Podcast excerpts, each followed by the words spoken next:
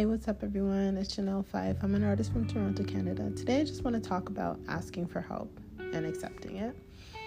The only things I want to say are you should say these things to yourself because I know a lot of the times we as individuals we think I don't need anybody. I can do it all by myself. And yes, of course you can. But a lot of the times people get burnt out. And we get burnt out because we are not asking for help. It's okay to ask for help. Just choose the people wisely that you're asking for help. And hopefully, the people that you do ask are genuine and kind people. They're not necessarily looking for anything back. But if you're able to help them, you can help them. So, um, you can say these words to yourself.